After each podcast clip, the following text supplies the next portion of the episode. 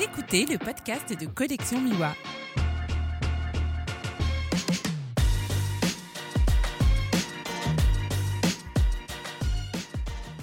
Bienvenue sur le podcast de Collection Miwa.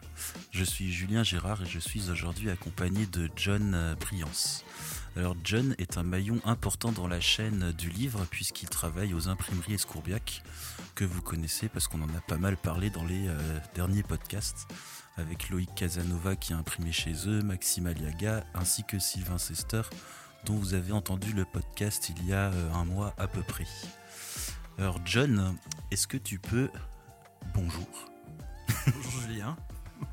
Est-ce que tu peux te présenter, euh, nous parler un peu de ton parcours et on parlera ensuite un peu des ouvrages que tu as pu éditer, euh, de ce que tu as, enfin, des ouvrages qui t'ont marqué et euh, on parlera un petit peu plus technique euh, en fin de podcast. Alors, que te dire? Écoute, pour résumer, euh, je suis passionné, comme beaucoup de gens chez, chez Escourbiac. Alors bien évidemment, euh, à la base de tout ça, il y a une formation technique, euh, l'école Estienne à Paris pour ceux qui connaissent, euh, qui forment dans les industries graphiques, et ensuite un parcours de technicien, responsable d'atelier, euh, donc près des hommes, des machines et des savoir-faire. Et puis, euh, il y a quelques années, l'opportunité, euh, grâce à une rencontre avec Alain Escourbiac, euh, d'intégrer cette belle maison qui a 50 ans euh, aujourd'hui.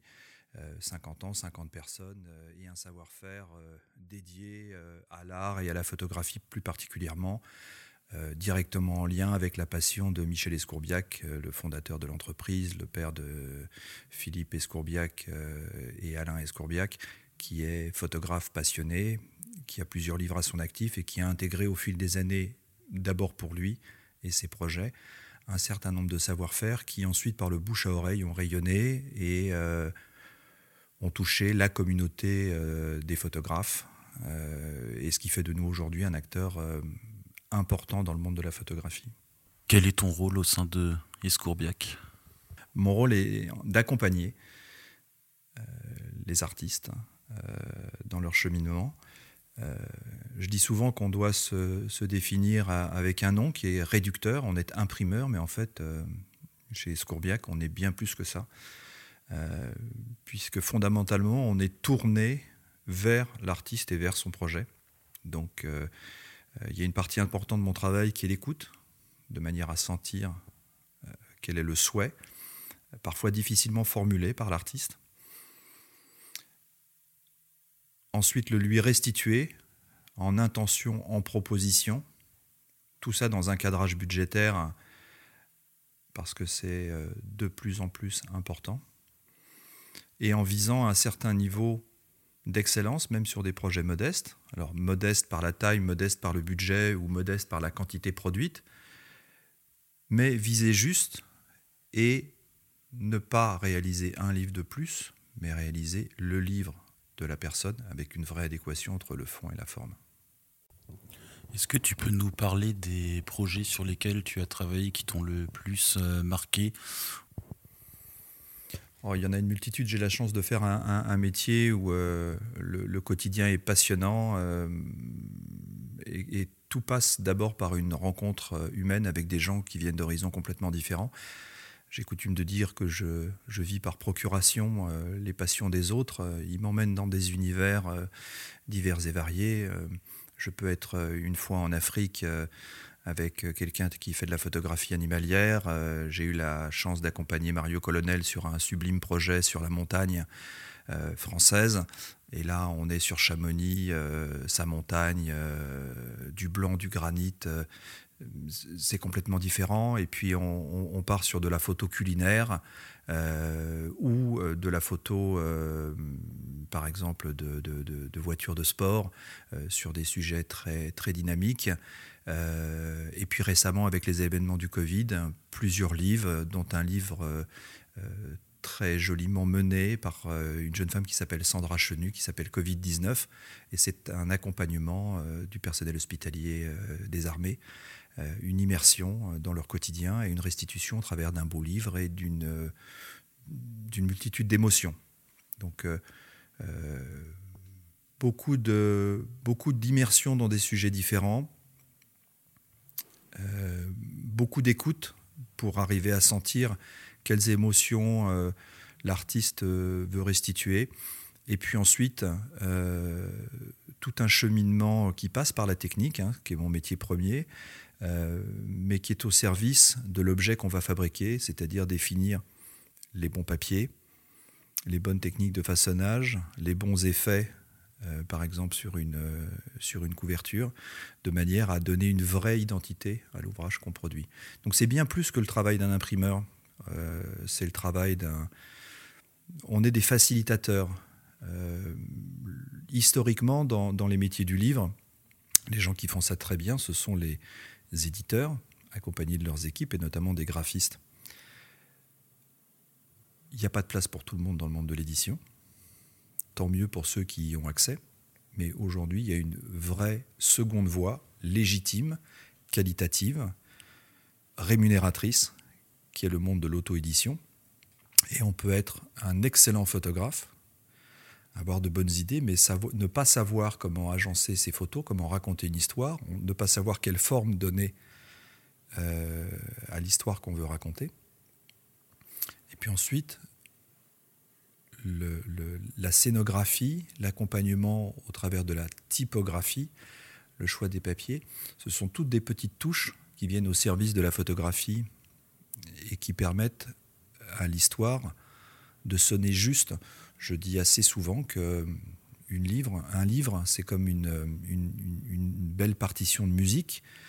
Euh, n'importe qui peut trouver un air euh, mélodieux, mais n'importe qui euh, peut constater qu'un coup de cymbale au milieu de la symphonie n'a rien à faire là. Eh bien, des coups de cymbale qui n'ont rien à faire là, il y en a des tas dans le monde du livre, et mon propos est d'aider les photographes, les artistes, les auteurs, à éviter les fausses notes et faire que le livre paraisse très professionnel et vecteur d'émotion, puisque c'est ça le propre du livre, c'est que euh, matériellement, il est en main, vous tournez des pages, vous touchez du papier, vous touchez une couverture, vous avez le papier qui vient sublimer euh, le, point photographique ou le pixel photographique, euh, tout comme sur un tirage d'art. Donc il se passe quelque chose et l'idée, c'est que tout ça doit être finement agencé au service du projet pour qu'il y ait une vraie rencontre entre l'auteur et son public.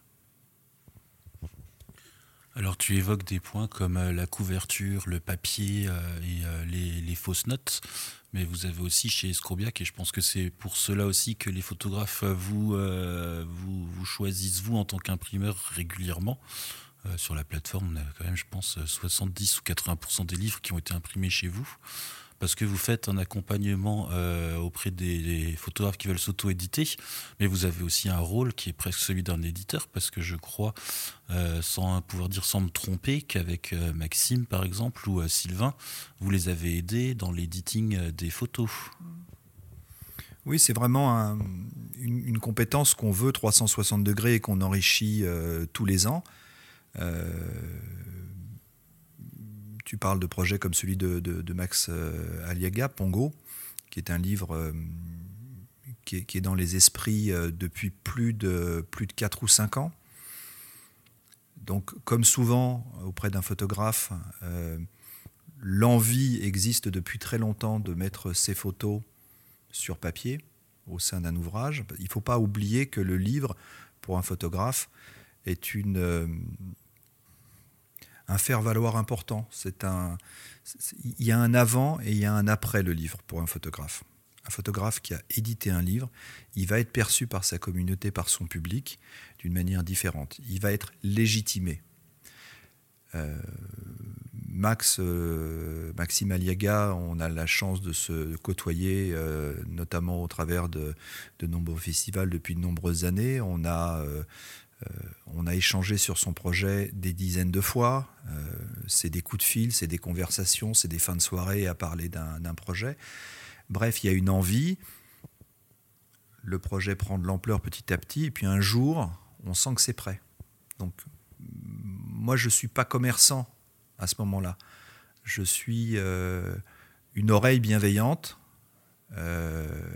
qui essaye de sentir quel est le bon moment pour faire les choses et, quels sont les jalons à poser parfois pour l'artiste, parce que faire un livre, c'est quelque chose de très opaque, de très, de, très touffu pour un, quelqu'un qui l'a jamais fait. Donc c'est de, c'est de montrer des portes et puis de laisser aux gens le temps de les ouvrir. Et quand ils souhaitent les ouvrir, à ce moment-là, on va aborder un certain nombre de sujets. Euh, c'est l'editing, le choix des photographies. Et il y a souvent rien de plus difficile pour un auteur que d'avoir lui-même à choisir dans ces centaines, voire milliers de photos qu'il euh, fait. Parce qu'une belle photo euh, qui, se justifie dans un livre n'est pas forcément une photo auquel l'artiste est particulièrement attaché parce que c'est un moment particulier de son shooting ou de son expérience de vie. Donc il faut un moment pouvoir s'affranchir de ce côté émotionnel et faire en sorte que l'objet livre ait une vraie cohérence. Euh, j'ai un, ami éditeur qui disait euh, lors d'une conférence sur euh, l'édition, il suffit d'une mauvaise photo dans un livre pour flinguer un livre. Donc la partie editing est importante. Un livre, c'est pas un album de famille avec des images les unes à côté des autres. Un livre, ce sont des photos qui racontent quelque chose, qui emmènent le lecteur dans un univers. Et il faut, au service de l'histoire, choisir des photos, avoir une cohérence de narration esthétique et parfois, euh, le photographe a du mal à le faire. Donc un œil extérieur, un œil neutre, un œil qui sait dire, euh, euh, qui sait relever les incohérences et, une approche bienveillante qui est capable de dire à quelqu'un, non, là, je pense que tu es en train de te tromper, cette photo-là n'a rien à faire là, même si tu y es attaché, permet de challenger le photographe ou l'artiste et vraiment donner de la cohérence au projet.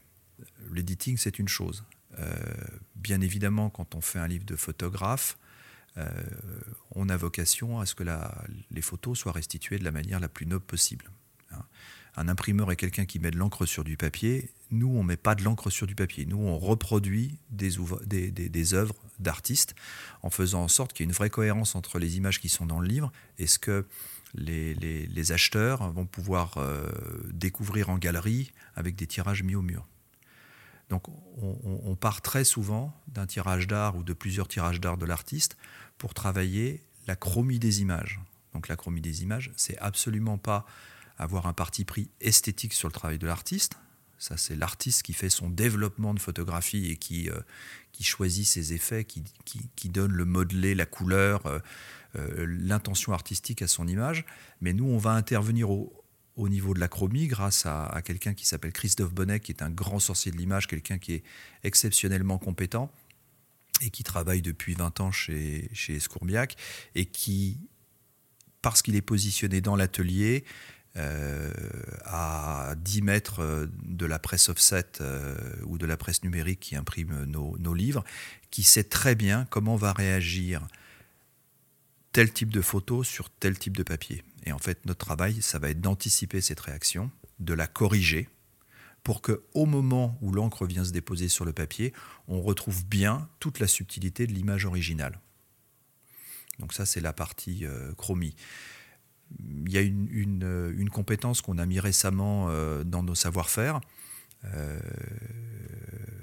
grâce à des, rencontres euh, et puis à des besoins naissants, c'est euh, la compétence de correction typographique.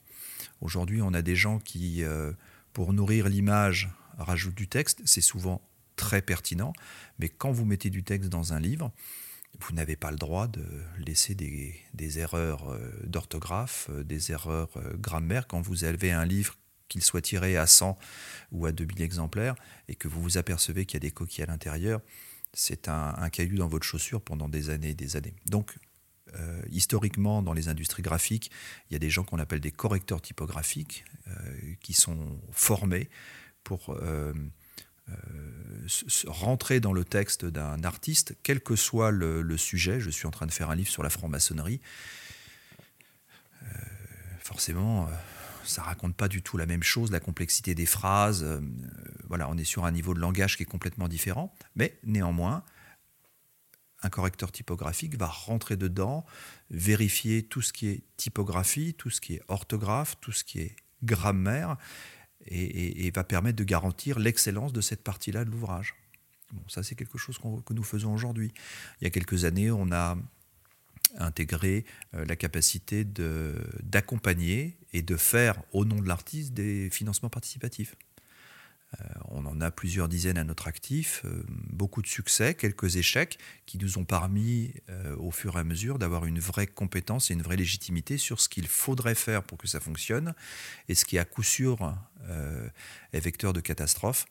Donc du coup, même quand nous ne réalisons pas le crowdfunding pour un auteur, dans le cadre de nos échanges nombreux sur la naissance d'un livre, on peut apporter euh, de multiples conseils et un accompagnement, encore une fois, bienveillant euh, pour que ça se passe bien. Et on a des succès fantastiques aujourd'hui en, auto-édition via les crowdfunding. Je, je, racontais récemment que lors d'un salon, j'ai vécu quelque chose que je ne pouvais pas imaginer. Des gens qui ont participé au financement d'un livre il y a de cela 6 ou 7 mois, qui ont versé 60 ou 90 euros, qui ont patienté 6 ou 7 mois, qui sont montés de province vers Paris, qui ont payé leur déplacement, qui ont payé leur place de parking, qui ont payé leur nuit d'hôtel, qui ont payé leur euh, entrée au salon de la photo, puisqu'il s'agissait du salon de la photo euh, Porte de Versailles, où euh, on tient stand depuis de nombreuses années et où on accueille le, public de passionnés. Tu achètes ton entrée, tu fais ensuite 35 ou 40 minutes de queue parce que lors de la signature, euh, il y avait beaucoup, beaucoup de monde. Et la première chose que la personne dit en arrivant devant le photographe à qui il a acheté son livre, c'est merci. C'est incroyable, ça, ça, ça replace l'aventure du financement participatif, l'aventure des réseaux sociaux au cœur du débat. Quand vous faites les choses avec conviction, avec attention, avec bienveillance vis-à-vis de votre public, et eh ben votre public vous le rend au centuple. Vous leur apportez quelque chose dans une certaine grisaille du quotidien, parce que vous êtes photographe, parce que vous avez la chance d'avoir un œil différent sur le monde qui vous entoure. Et du coup, les, votre public vous accompagne euh, très spontanément. C'est absolument pas une histoire d'argent, c'est une histoire de, c'est un cheminement entre, entre deux personnes. Euh, qui aboutit sur un livre. Le, livre est un vecteur. Eh bien, voilà, quelqu'un qui achète quelque chose et qui dit merci à celui qui lui a vendu, eh ben, c'est quand même pas commun. Et je trouve que ça, euh, c'est suffisamment une belle histoire pour avoir envie de la, de la reproduire le plus souvent possible. C'est clair. Je voudrais rebondir sur euh, la compétence que vous apportez, qui est la correction donc, de l'orthographe. Euh, j'ai pas eu de retour. C'est parce que j'ai pas pris l'option où il n'y avait pas de faute. C'est sûrement parce qu'il n'y avait pas de faute. Euh, mais certains artistes sont très très bien accompagnés dans leur projet. Euh, c'est souvent une aventure familiale ou une aventure entre copains. Et que ce soit toi accompagné par Peggy, que ce soit Max accompagné par ses amis photographes, euh, c'est ça aussi, le livre est un vecteur, c'est un vecteur de vie tout simplement avec un grand V, c'est-à-dire qu'on partage des moments, au moment où on fait les photos, on partage des moments lorsqu'on bâtit son livre, et, au final, euh, et avec un peu de chance, lors de ce printemps déconfiné, on pourra de, nouveau vivre euh, des moments de partage autour de la sortie d'un livre ou du vernissage d'une exposition. On en a tous envie, on en a tous besoin, et il est grand temps que tout ça reprenne. Donc pas de faute dans les 100 plus belles photos du Bénin, ça c'est cool. Effectivement, c'est un peu frustrant en ce moment de sortir des livres, de les avoir dans les cartons euh, à la maison et de ne pas pouvoir euh, partir en festival ou euh, bah, de présenter, oui, le livre, faire des expos et tout ça. Mais bon, on va croiser les doigts pour que ça revienne. La, grande surprise, c'est que le Covid a permis à de nombreux artistes d'avoir du temps long et du coup de se, de se décider plutôt que de tourner en rond ou de rester scotché devant Netflix, de se décider à, se lancer dans leur aventure d'édition. Euh, donc on a eu cette chance.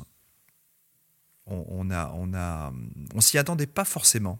Hein. On, était, euh, on, était euh, sur le pont, prêt à accompagner les, artistes. On avait mm, les équipes Escourbiac, mes collègues, moi-même, on avait plutôt plus de temps dans notre journée qu'à l'habitude, donc on a fait passer le message via les réseaux sociaux. Si vous avez besoin de nous, profitez-en, c'est le moment. on peut passer du temps. Et du coup, j'ai euh, un, très grand nombre de livres qui sont sortis euh, pendant cette période pas difficile et qui ont trouvé leur public parce que les gens qui étaient confinés chez eux, peut-être un petit peu plus présents sur les réseaux sociaux à suivre les blogs, les, les Instagram, les Facebook ou que, sais-je, ou les tutoriels, euh, euh, avaient envie de culture, avaient envie d'un brin de soleil dans un ciel nuageux, et, donc ont accompagné les artistes. Et tout ça a fait de très très belles histoires. Euh, tu parlais de, Sylvain Sester, La vie est belle de Sylvain Sester, c'est un des projets assez emblématiques, euh, né de la grisaille, de jours euh, sans fin où on s'enquiquinait, euh, d'une rencontre entre une envie de Sylvain et une compétence, d'un dialogue long, parce qu'on a passé beaucoup de temps à, échanger, et puis au final, on a, on, a mis en œuvre un, livre euh, qui sonne juste et qui a touché le cœur des gens et qui est un, qui est un succès. Donc c'est une des nombreuses belles histoires de ce confinement. Je crois que Yegan a imprimé aussi pendant le confinement et qu'il en a pas mal profité pour son livre, si je dis pas de bêtises. Alors, Yegan Mazandarani, c'est là aussi euh, un, cheminement emblématique. Euh, je pense que dans la vie, quand on a envie de quelque chose, et on a le droit d'avoir des envies, il faut simplement pas se tromper sur l'énergie, les compétences, éventuellement les moyens, euh, pour aller au bout de son envie. Euh, les photographes, en général, sont des gens assez exigeants parce que ce sont des gens qui sont exigeants dans leur maîtrise de leurs outils pour prendre des photos, exigeants au moment du développement, euh, un œil exigeant parce qu'il a, il y a une vraie compétence de cadrage, de gestion des couleurs, euh, etc. Euh, et en fait, un photographe doit être assez exigeant avec lui-même et avec les gens qui l'accompagnent dans cette aventure du livre. Pour en revenir à Yegan, il, avait, il est relativement jeune, j'aurais tendance à dire dans les 35 ans, je ne sais pas exactement. C'était son premier livre sur euh, les affrontements dans le Donbass, donc photographie noir et blanc, euh, sujet difficile, euh, beaucoup de textes. eh bien, on a donné corps à son projet. On a un livre très subtil qui est issu de tout ça. Un livre de petit format, donc pas un livre qui en jette, mais un livre qui est parfaitement bien équilibré Yegan a un vrai talent de communication et son talent, plus cet objet qui est très bien fabriqué, très bien calibré par rapport à ses attentes, eh bien, il a trouvé son public. Je me souviens du vernissage euh, lors du déconfinement euh, début ou courant juin. Il devait y avoir 150 euh, personnes. C'était complètement incroyable. Encore une fois, un premier livre. C'est un livre qui s'est très bien vendu. C'est un livre qui a été relayé dans la presse professionnelle. Encore une fois, hein, on se remet dans le contexte. Premier livre d'un photographe et vous êtes déjà relayé dans la presse professionnelle. Quel, euh, quel parcours hein. Quand je disais tout à l'heure que le livre, euh, pour un photographe, il y a un avant et un après et vous êtes changé, eh ben, euh, je pense que la vie de Yegan et la manière dont il est perçu dans son activité de photographe est complètement différente. Il est légitime aujourd'hui. Et jusqu'à l'obtention du prix HIP, qui est quand même une belle récompense, et puis d'un ou deux autres prix, vous m'excuserez, j'ai pas les, dénominations exactes en tête, peut-être que tu pourras les rajouter après coup, mais voilà. Aujourd'hui, vous avez envie d'éditer, vous pouvez avoir un premier livre qui est tout de suite en tête de podium si vous êtes exigeant avec vous-même et bien accompagné. J'ai un autre, un autre exemple, on parlait du salon de la photo. Eh bien, il y a 5-6 ans, j'ai rencontré un jeune homme qui s'appelle Lionel Lucas au Salon de la Photo, qui avait envie de, de, faire un livre et il a profité d'un temps fort, euh, genre lecture de portfolio, où il, est venu nous présenter son projet. On a bavardé pendant une demi-heure et à la, sortie de cette demi-heure, je lui ai dit écoute, tu as une passion, tu as l'ébauche d'un projet, mais ça suffit pas. Aujourd'hui, ça ne suffit pas. Il va falloir travailler. Et en fait, euh, on s'est lié d'amitié, euh, lui et moi. On a cheminé pendant deux ans et demi. Il a sorti un premier livre, Excusez du peu, qui a été tiré à 3000 exemplaires et qui est sold out. Et aujourd'hui, il a monté sa maison d'édition, qui s'appelle les éditions Red Runner. Et on vient de sortir un livre sur les casques de Formule 1 avec un graphiste passionné qui s'appelle Bruno Bayol. un livre très emblématique, tiré à plusieurs milliers d'exemplaires. Et on est en lice pour avoir un concours à résonance mondiale dans le monde du design automobile. Il n'y a que dans les contes de fées que des choses comme ça peuvent se passer. Beaucoup de talent, beaucoup d'énergie et une équipe bien structurée. Et modestement, euh, mes collègues et moi-même chez, chez Escourbiac, euh, on est vraiment des accompagnants on est au service des artistes. Et là, sur les deux exemples, je parle de projets à plusieurs euh, centaines, voire milliers d'exemplaires. Mais euh, euh, j'ai accompagné une, une, artiste sur un projet de livre sur les violences faites aux femmes, une jeune femme qui est aquarelliste. Euh, on s'est même positionné en tant que partenaire avec euh, euh, Fedrigoni, qui est un, papetier emblématique avec lequel on, travaille souvent. eh bien, on a fait d'un tirage modeste de 100 exemplaires. On, est arrivé à 300 et on diffuse le, livre parce que le sujet est fort. Donc, voilà, vous avez une envie, elle peut être modeste, elle sera aussi bien traitée que si elle est en termes de volume plus emblématique. Euh, mais écoute, compréhension, accompagnement, euh, et pour viser un livre euh, où le fond et la forme sont vraiment en raccord. Je voudrais revenir sur le livre de Yegan donc, qui s'appelle Paria. Yegan a travaillé en argentique. Hmm. Euh, alors là, on va parler un petit peu plus technique. Est-ce qu'il y avait une différence pour vous dans le travail? Comment vous avez bossé Yegan? Vous a fourni des fichiers numériques ou euh, il y a eu un autre travail derrière? Je ne connais pas du tout d'ailleurs, j'ai honte de l'avouer, mais euh, je ne connais pas du tout la façon de procéder pour travailler avec des photos argentiques. Alors quand on parle de l'argentique, il faut effectivement une numérisation intermédiaire qu'on est capable de faire. Après, ça dépend aussi des formats, des tirages originaux. Est-ce qu'on part euh, euh, d'ECTA ou est-ce qu'on part de tirage papier? Parce qu'on peut aussi numériser des tirages papier. Bon, là, dans le, dans le cas de figure, Yegan nous a fourni ces, numérisations de, de, ces, de ces. Et ensuite, on a cheminé pour trouver un bon papier.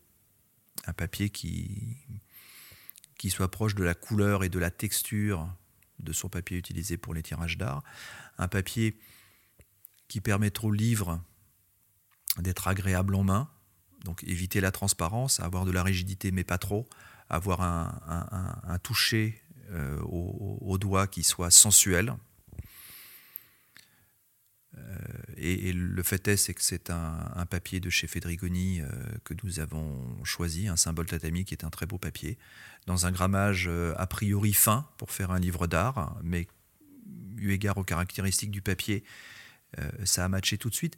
C'est pour ça aussi qu'il faut être entouré de professionnels parce que partir dans l'idée qu'on veut faire un livre sur du 200 grammes parce qu'un beau livre, il faut que ce soit du papier épais, c'est une erreur.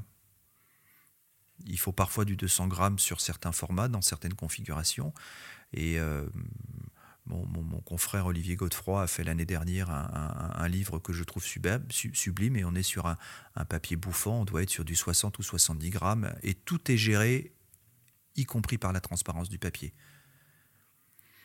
Euh, il y a un, Steidel, cet, euh, cet éditeur allemand, euh, qui disait lors d'une interview, je crois qu'il est encore qu'on peut encore voir en, replay sur, sur Arte, où il expliquait sa passion et son métier, il disait mais il n'y a pas de beau papier. Je peux faire un livre d'art sur du papier journal. À partir du moment où le papier qu'on choisit fait écho à une émotion, euh, au sujet, à la perception du photographe, il n'y a pas de problème. Et ça, c'est la vraie nouveauté, c'est qu'entre entre la photogravure préparatoire, euh, donc Christophe Bonnet, euh, chez nous et son équipe, les techniques d'impression moderne, le fait que nous soyons en offset HRUV, euh, ou en numérique avec des machines euh, qui permettent vraiment de faire de très belles choses aujourd'hui, on arrive à une qualité de restitution du point photo, quel que soit le papier. Aujourd'hui, je me permets dans mon métier d'utiliser des papiers qui, à 20 ans, je n'aurais même pas imaginé utiliser ces papiers-là pour faire une image dessus, tellement le résultat aurait été catastrophique.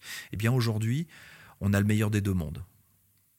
Et, un des petits jeux, c'est effectivement d'aller chercher dans notre, matière, dans notre matériothèque, pardon, euh, dont on dit communément qu'elle qu'elle a 40 000 références de papier et de matériaux de couvrure, c'est d'aller chercher le bon matériau en fonction de ce qu'on perçoit de l'histoire que l'artiste veut raconter.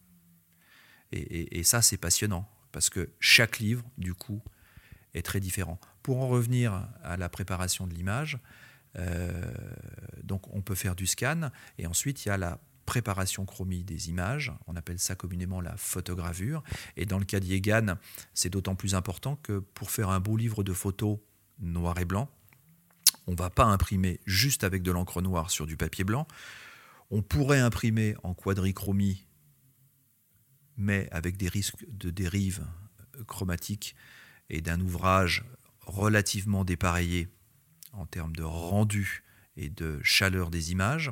Donc on, utilise chez Escourbiac la manière noble, c'est-à-dire euh, la bichromie ou la trichromie, c'est-à-dire qu'une image que tu perçois en noir et blanc, elle va être en fait composée de deux noirs et un gris, ou d'un noir et deux gris, dans le cadre de la trichromie. Dans certains cas, on peut même y adjoindre une quatrième couleur qui est un argent, un argent métal, pour, pour retrouver un petit peu le, le côté sel d'argent qu'on peut avoir dans la photographie euh, argentique. Pour certains sujets, ça peut être très joli. Et on arrive à des, à des, des qualités de reproduction d'image qui sont très proches des tirages d'art et un livre qui, de la première page à la dernière page, a exactement la même calibration couleur. C'est ça le gros intérêt de la bichromie, de la trichromie quand elle est bien maîtrisée. Je me souviens, une des premières fois où on s'est rencontrés, euh, je te demandais ce qu'on pouvait faire, parce que je cherchais euh, un moyen de rendre le livre original, et tu me disais, mais le problème c'est qu'on peut tout faire. C'est quoi le truc le plus dingue que vous ayez fait? En fait, on est souvent dans des, dans des projets qui comportent un petit grain de folie. D'ailleurs, pour être tout à fait honnête, mes, mes collègues de l'atelier, euh, dont je respecte beaucoup le travail, puisque j'étais à leur côté pendant des années et des années, ils savent très bien que quand je débarque dans l'atelier, je, vais avoir, et je ne suis pas le seul, euh, euh, d'autres de mes collègues, experts conseillers clients, fournissent aussi leur lot de fruissons aux, acteurs de l'atelier. Mais, voilà, on joue les Monsieur Plus. Euh, euh, c'est pas qu'on veuille faire devenir le livre un livre objet, parce que s'il n'y a pas de, lien entre le fond et la forme, en fait c'est futile. Euh, c'est rajouter du décor sur quelque chose qui ne se justifiait pas. Et, comme souvent en peinture, en photographie, en musique, un long silence bien positionné, ou une absence de couleur, c'est ça qui va, qui va être au service du projet. Et la difficulté dans mon métier est parfois de mettre en place des solutions techniques qui ne se voient pas, mais qui permettent au livre d'exister pleinement. Euh, j'ai un, livre qui vient juste de sortir, euh, je vais communiquer dessus dans les jours qui viennent, un livre auto-édité euh, qui s'appelle Axis de Georgius Savarson c'est un livre de petit format, format similaire à celui de, de dont on parlait tout à l'heure. Et c'est un livre comme un journal intime photographique avec énormément de, photos très chargées. Et, on avait le besoin d'avoir une, une photo qui se lit sur une double page et une photo très chargée avec beaucoup de, rapports, de raccords, y compris un travail typographique avec du texte qui venait nourrir l'ensemble de la page, eh bien, on, a, on a utilisé une technique qui s'appelle euh, la reliure 180 degrés, où en fait on, on supprime le fil de couture qui est jusqu'à aujourd'hui la manière la plus belle, la plus noble et la plus durable de faire un livre. On, remplace ça par une colle très souple, très spécifique, qui se passe dans ce, enfin, qui est mise en œuvre dans un certain contexte technique, et ce qui permet d'avoir un livre relié qui s'ouvre complètement à plat, d'où son nom, 180 degrés, et qui permet aussi d'avoir un parfait raccord de page entre la page de gauche et la page de droite. Donc en fait, on vient lire la photographie sur une double page en oubliant que c'est un livre qui est ouvert. Eh bien voilà, ça c'est une technique. Euh, je l'utilise, nous l'utilisons peut-être euh, deux ou trois fois par an. Elle est un petit peu plus chère que la relure normale. Ce serait a priori euh, sans fondement que de l'utiliser comme ça pour la beauté du geste. Mais sur ce livre-là, je l'ai conseillé à Jordi et son petit nom c'est Jordi on a cheminé tellement longtemps ensemble que je me permets de l'appeler Jordi. J'espère que s'il m'écoute, il m'en voudra pas. Euh, euh, et, Jordi m'a suivi mon conseil et le livre est parfaitement bien né. Et puis l'autre petite particularité, c'est que pour lui donner une vraie singularité, on a choisi un marquage à chaud sur la couverture. Alors les gens ont souvent en tête qu'un marquage à chaud, c'est de l'or ou de l'argent, mais en fait il existe une palette de couleurs et une palette d'effets assez, assez large. Et là, on a pris un marquage à chaud euh, irisé, euh, donc qui attire l'œil. Et c'est aussi important pour un livre quand il est positionné euh, chez les libraires à côté d'autres livres, d'avoir une personnalité suffisamment importante et un élément qui attire le regard pour lui permettre de sortir du lot, d'être pris en main. Et quand le livre est pris en main, il y a 50% du chemin qui est fait euh, pour que ce livre euh, soit, soit acheté. Donc ça, c'est un, c'est un exemple. Je parlais tout à l'heure de, de, ce livre Formula Helmet. Euh, on a utilisé pour ce livre une suédine, donc un, un tissu velours euh, tout simplement parce que lors des étapes de conception du livre, en manipulant les casques, on s'est aperçu que à l'arrière des casques de Formule 1, il y a une bande en velours euh, qui permet de, d'éviter la transpiration dans le cou des pilotes. Voilà. Et on s'est dit, bah tiens, est-ce qu'on mettrait pas sur la tranche du livre un matériau qui pourrait rappeler ce matériau qu'on trouve dans les casques? Et en fait, de fil en aiguille, on a fait des recherches, on a fait des essais, et on a utilisé ce matériau. Et du coup, le public qui aime ce sujet comprend tout de suite, au premier toucher, pourquoi ce matériau est là. Et là, c'est encore une fois la cohérence du fond et de la forme. Et chaque livre a besoin de trouver sa cohérence. Parfois, c'est évident, parfois, c'est beaucoup plus subtil. Euh, il me semble que tu as un projet de livre euh, dans les tuyaux euh, dont on parle depuis un certain temps et au travers des discussions qu'on a, eh bien, on est en train de chercher cette cohérence. pour l'instant, c'est peut-être encore un peu obscur, mais un jour, il y aura une évidence. Et quand on aura cette évidence, on saura comment bâtir le livre. Et je vais avoir besoin des secours bien. pour revenir sur ce livre Formula Helmet, tu peux nous parler de la fermeture du coffret, qui est quand même assez incroyable. Et euh, quand on en parlait hier soir, et euh, alors je vais pas tout de suite le dévoiler parce que je vais te laisser le dire, en parler toi-même, mais ça me faisait penser à un, truc très bête et qui n'a rien à voir, mais à Dubaï par exemple, il y a une piste de ski donc c'est dans un centre commercial dans le désert. Je m'imagine toujours le moment où le mec il a commandé été et siège en disant que c'était pour Dubaï. Comment, comment ça se passe pour vous, pour euh, bah, ce système de fermeture Enfin, je te laisse en parler. Bah là, il y a, le, parallèle est, rigolo, mais effectivement, euh, on, en est venu à contacter euh, un Canadien, une PME canadienne, qui est spécialisée dans la fabrication de casques vintage et qui a le savoir-faire pour fabriquer des jugulaires. Donc le jugulaire, c'est la petite pièce en tissu et métal qui permet de de verrouiller le casque une fois que tu l'as mis sur ta tête, donc au niveau du menton.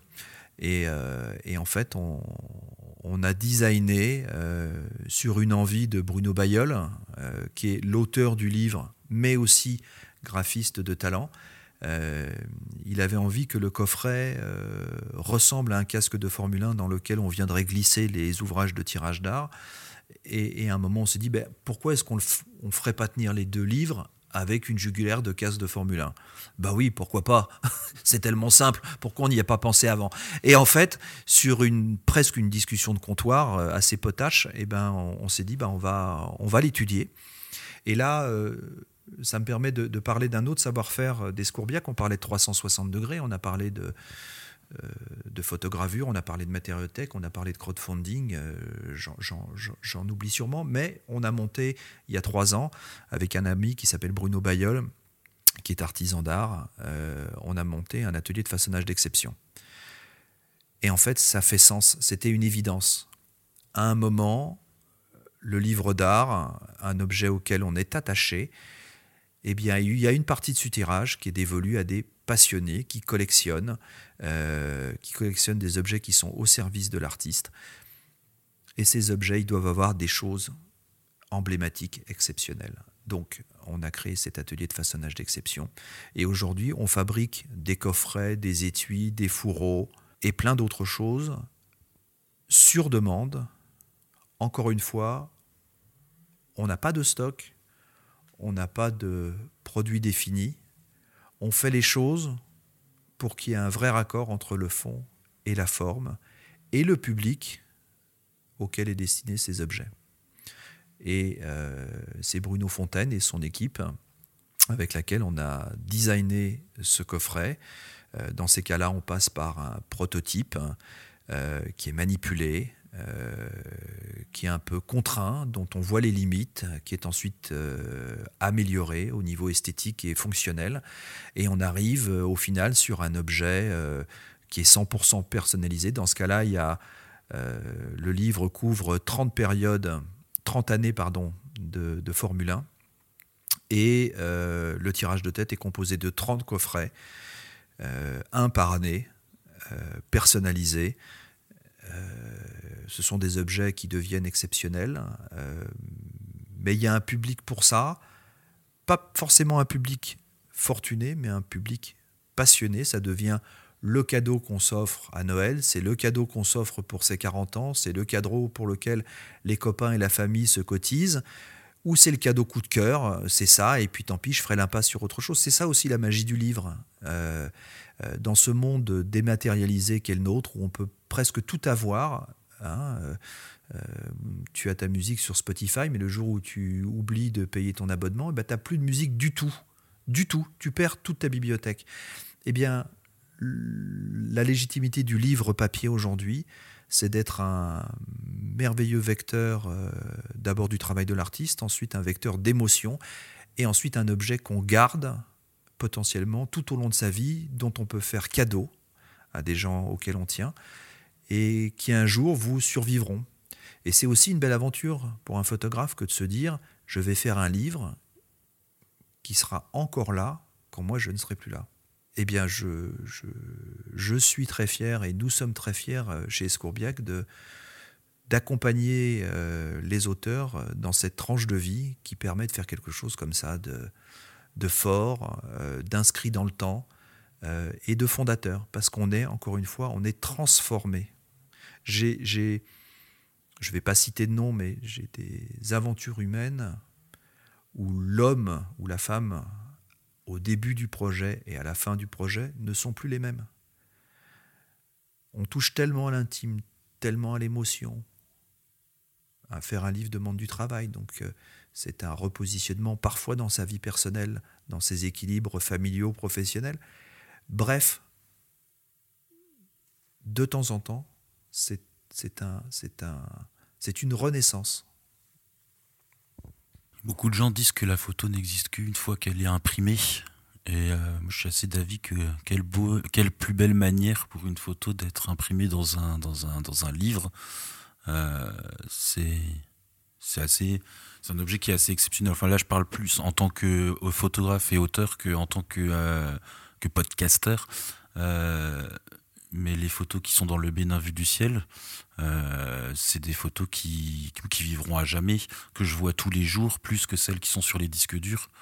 Et c'est clair que c'est une super aventure de pouvoir participer à ce projet. Et ça mêle beaucoup de compétences. Beaucoup de personnes travaillent sur un livre parce que c'est pas quelque chose que le photographe fait seul dans son coin.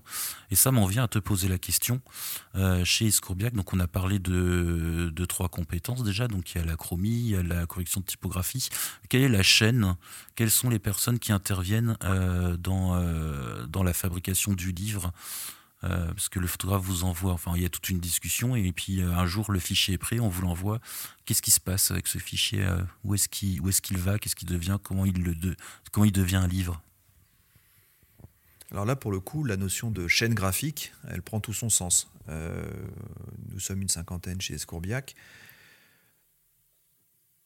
Une fois que le, projet est, défini avec, euh, avec mes collègues et, moi-même. Euh, il part en études euh, techniques auprès d'une équipe de deviseurs. Et chez nous, on a fait le pari que les deviseurs soient aussi les fabricants, c'est-à-dire que la personne qui, qui va cheminer dans l'étude du projet pendant parfois plusieurs semaines va aussi être celle qui va suivre le projet quand la commande sera passée. Donc là, c'est communément ce qu'on appelle un deviseur ou un fabricant.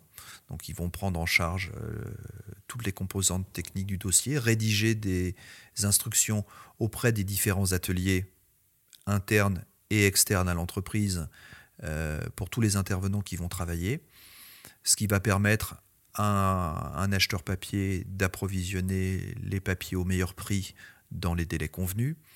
Ensuite, euh, ce dossier technique va suivre à la première étape, qui est l'étape de préparation chromie des images, avec la possibilité de faire des épreuves couleurs certifiées, de manière à s'assurer qu'une image retraduite en CMJN sur du papier va ressembler à ce que certains photographes euh, n'ont que pour seul euh, point zéro, c'est-à-dire l'image qu'ils voient sur leur écran d'ordinateur en, RVB électroluminescent, donc il y a parfois un monde entre les, deux représentations de la même image, donc il va falloir ajuster les réglages pour que sur le papier on soit le plus fidèle possible à la vision de l'artiste.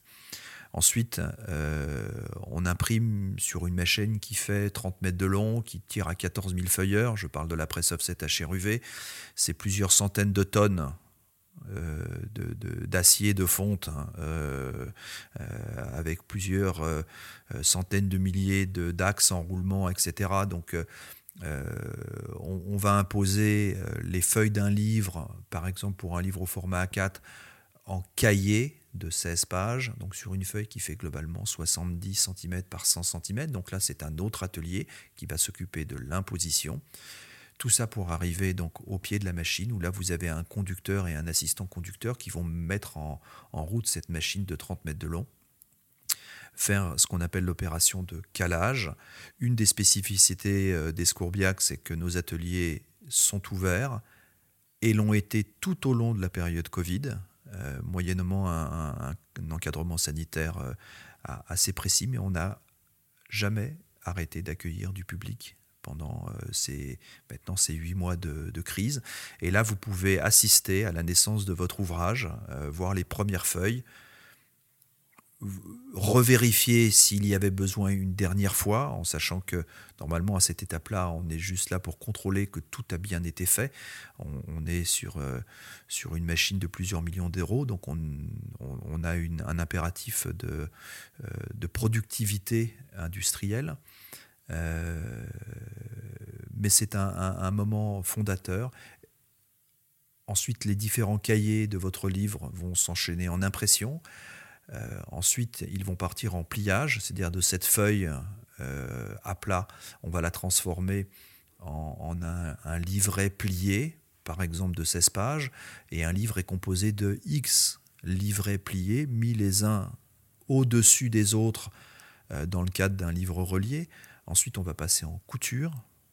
En parallèle de ça, la, feuille ou le matériau qui aura été choisi pour la couverture va être contrecollé sur une âme en carton, suivant des gabarits spécifiques.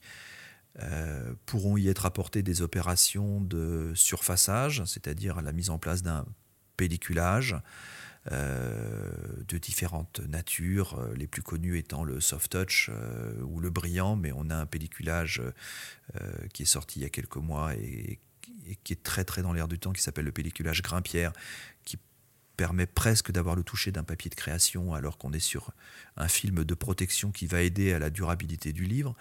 Euh, donc là aussi, on, a des, études et des, contacts avec des fournisseurs pour essayer, en fonction de la manière dont on perçoit notre travail, de trouver les bons effets, les bons outils, les bonnes matières euh, pour les proposer euh, à nos clients.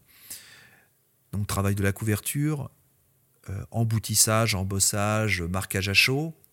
Et ensuite, on passe à la, la reliure en elle-même, c'est-à-dire l'opération de mettre la couverture sur le bloc intérieur.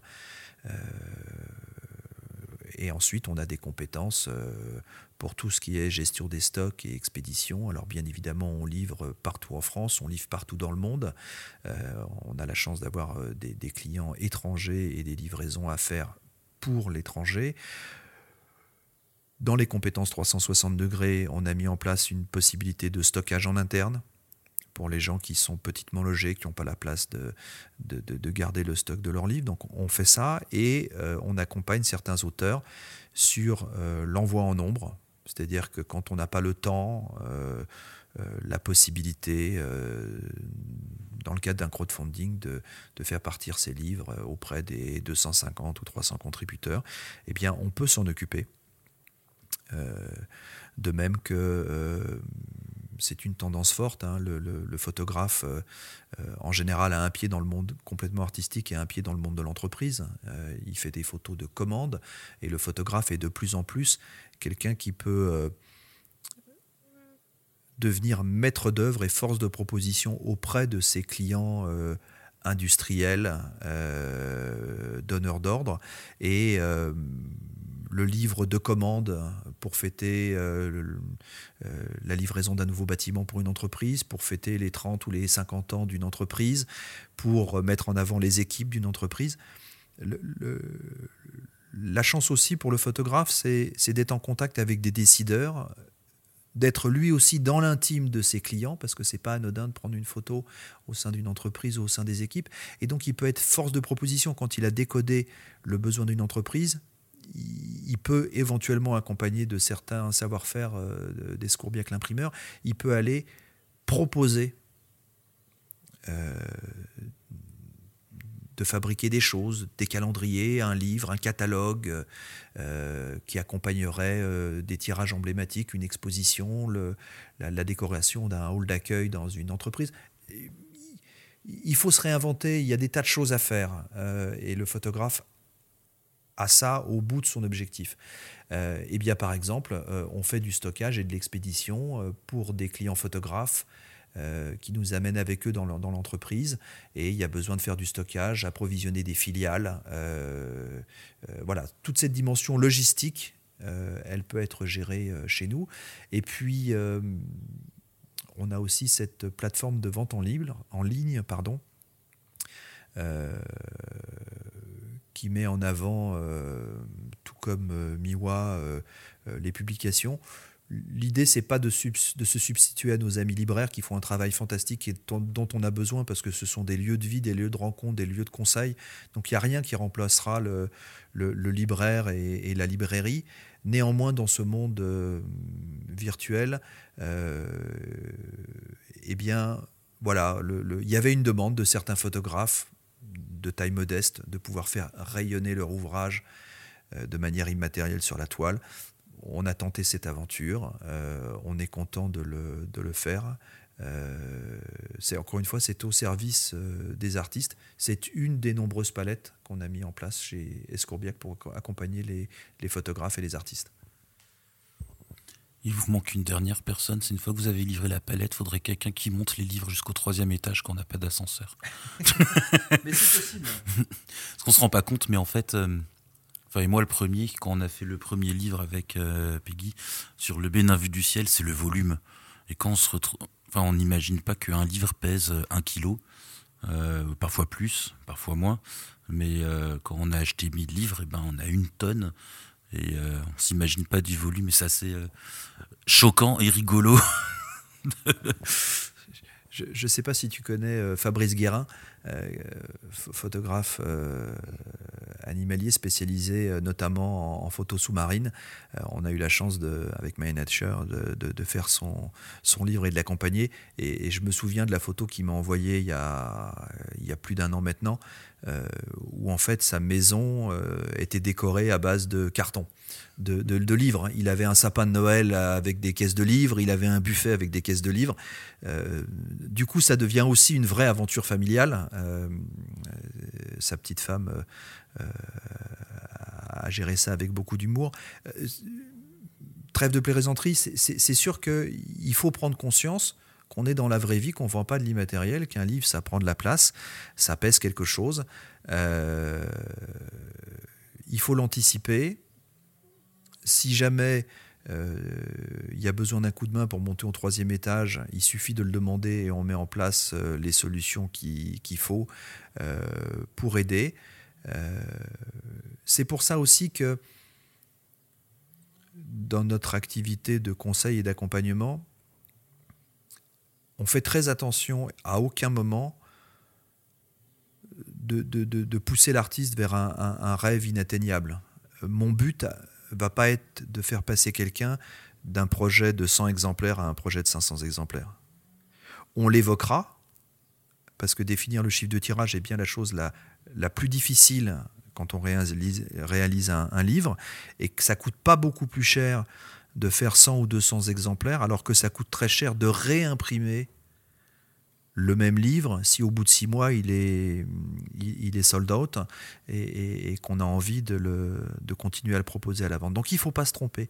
Néanmoins, notamment par rapport à cette problématique de stockage, on ne poussera jamais un artiste à faire plus de livres que ce qu'il pense et ce qu'on décode au travers de nos échanges, euh, pouvoir effectivement vendre sur une échelle raisonnable de temps qui est de deux ans et demi, trois ans, quand un livre euh, esthétiquement est bien né, quand il est fait de manière euh, contemporaine, euh, son esthétique va lui permettre d'être perçu comme un livre au goût du jour pendant deux, trois, quatre ans sans aucun problème.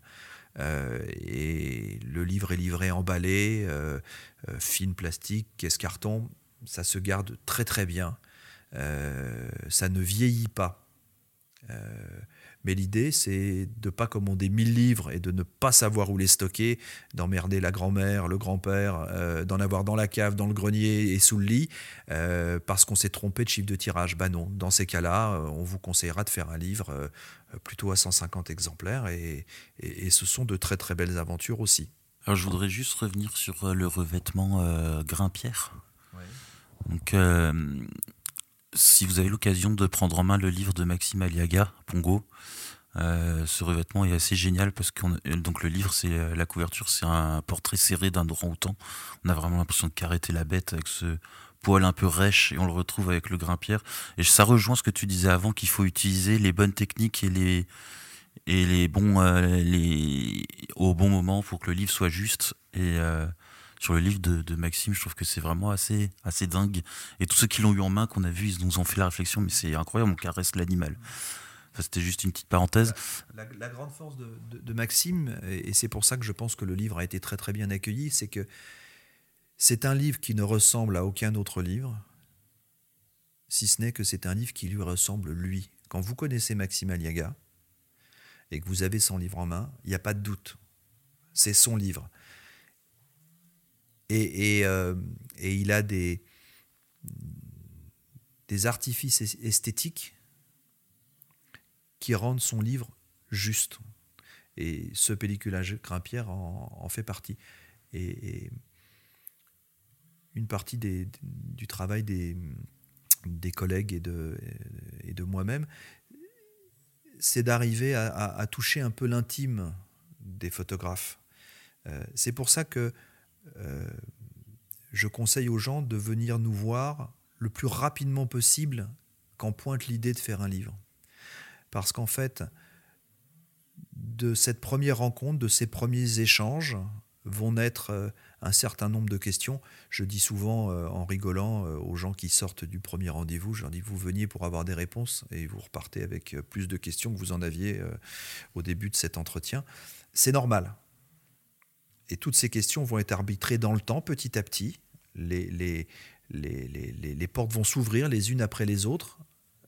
Et il faut que ça se fasse sans stress et avec une évidence. Parce que c'est forcément un peu stressant de faire un livre, mais c'est tellement un moment magique. Il faut que ça reste un moment magique. Euh, donc il faut que ça se fasse avec beaucoup de, de plaisir, de gourmandise et de sérénité. Donc il faut un petit peu de temps pour le faire un dernier mot pour euh, conclure euh, ces une heure de podcast? T'as pas encore une heure à tuer Parce que je suis intarissable. Alors en fait, il faut savoir que nous sommes en période, pour ceux qui écouteront le podcast plus tard, donc là nous sommes en période de couvre-feu. Donc nous sommes arrivés hier chez John à 18h et on enregistre ce podcast à 11h. Donc ça fait à peu près 12 euh, heures que nous parlons euh, livres, photos, euh, que l'on en parle sérieusement en racontant beaucoup de bêtises, mais un très bon moment passé avec toi John. Merci beaucoup. Merci de ta confiance, merci de cette opportunité offerte de de parler de ce métier qui me passionne et euh, à très bientôt au travers des livres dont tu fais la promotion sur ton, sur ton site, là aussi avec beaucoup de bienveillance.